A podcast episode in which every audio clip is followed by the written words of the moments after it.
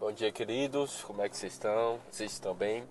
Hoje nós vamos falar sobre os dois últimos pecados que estão lá em 1 Coríntios, capítulo 6, que é o pecado da calúnia e o pecado da trapaça.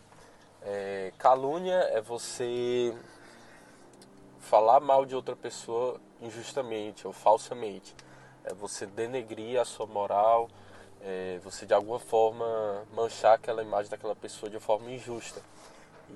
A calúnia, primeiro de tudo, que nós temos que entender é que ela não é somente uma, um, um, um crime socialmente falando, mas também é um pecado diante de Deus. Então, como cristão, é, como uma pessoa que quer agradar a Deus, eu não posso praticar calúnia contra a vida das outras pessoas. Na verdade, a Bíblia fala assim que quando for, nós somos injustiçado por outras pessoas, nós devemos abençoar essas pessoas. É muito difícil quando uma pessoa, principalmente quando tem um temperamento muito explosivo ou está muito indignada, é, praticar é, essa abençoar né, a vida de outra pessoa quando passa por essa situação.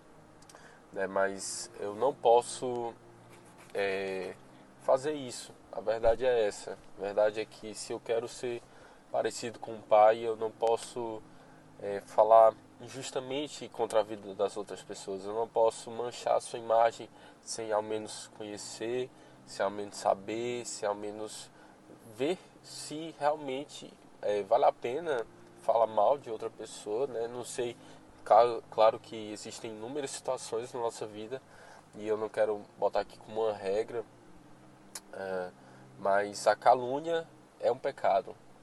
É, isso é fato, né? Você falar injustamente contra a vida de outra pessoa é, sem ser a verdade, você denegrir a sua imagem é um pecado diante de Deus. E é um pecado.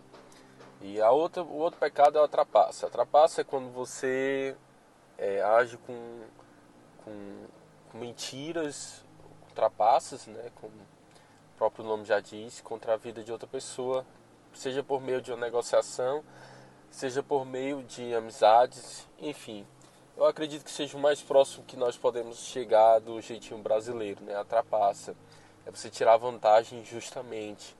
É, é importante nós pensarmos a respeito disso, porque é quase como é uma cultura do brasileiro, né, em relação à trapaça, você tirar uma vantagem justamente. E a verdade é que Deus não, não gosta desse tipo de atitude, né? Ele é muito justo, ele é muito correto quando se fala de relações interpessoais. E aí, esses dias eu estava lendo Deuteronômio, quando fala que a cada sete anos ah, o, os judeus deviam perdoar as dívidas uns dos outros. A cada sete anos eles deviam deixar livre todo escravo sendo judeu. Então, é, e Deus fala assim: vocês não vão tratar com injustiça os seus irmãos. Nem ao menos vocês vão é, pensar no seu coração que vocês estão perdendo alguma coisa. Porque sou eu que vou abençoar vocês. Apenas façam isso. Então, Deus ele deseja que nós sejamos o contrário da trapaça. Em vez de nós ah, agirmos injustamente, tirarmos vantagem injustamente, a verdade, o chamado de Deus é que muitas vezes nós viemos a dar, é, mesmo se a pessoa merecer. É, é, justamente na negociação, às vezes nós é, perdemos um pouco, mas para não ser injusto, ah, você, você fazer isso, você ser desapegado, né? E acredito que esses dois pecados sejam importantes porque ele, esses pecados são pecados relacionais, né? Que nós podemos glorificar a Deus através de, nossas, de nossos comportamentos corretos. Nós encerramos hoje aqui é, todos os pecados que estão descritos em 1 Coríntios capítulo 6.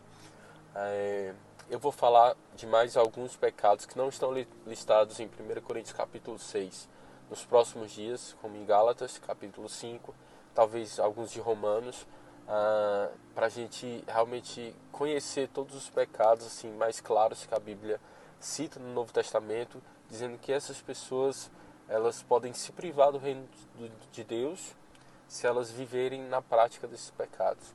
Então, nós precisamos conhecê-los ah, para que, através do Espírito Santo, nós venhamos a nos arrependermos né, de alguns pecados que nós praticarmos, praticamos ou praticávamos. Então, um abraço, pessoal.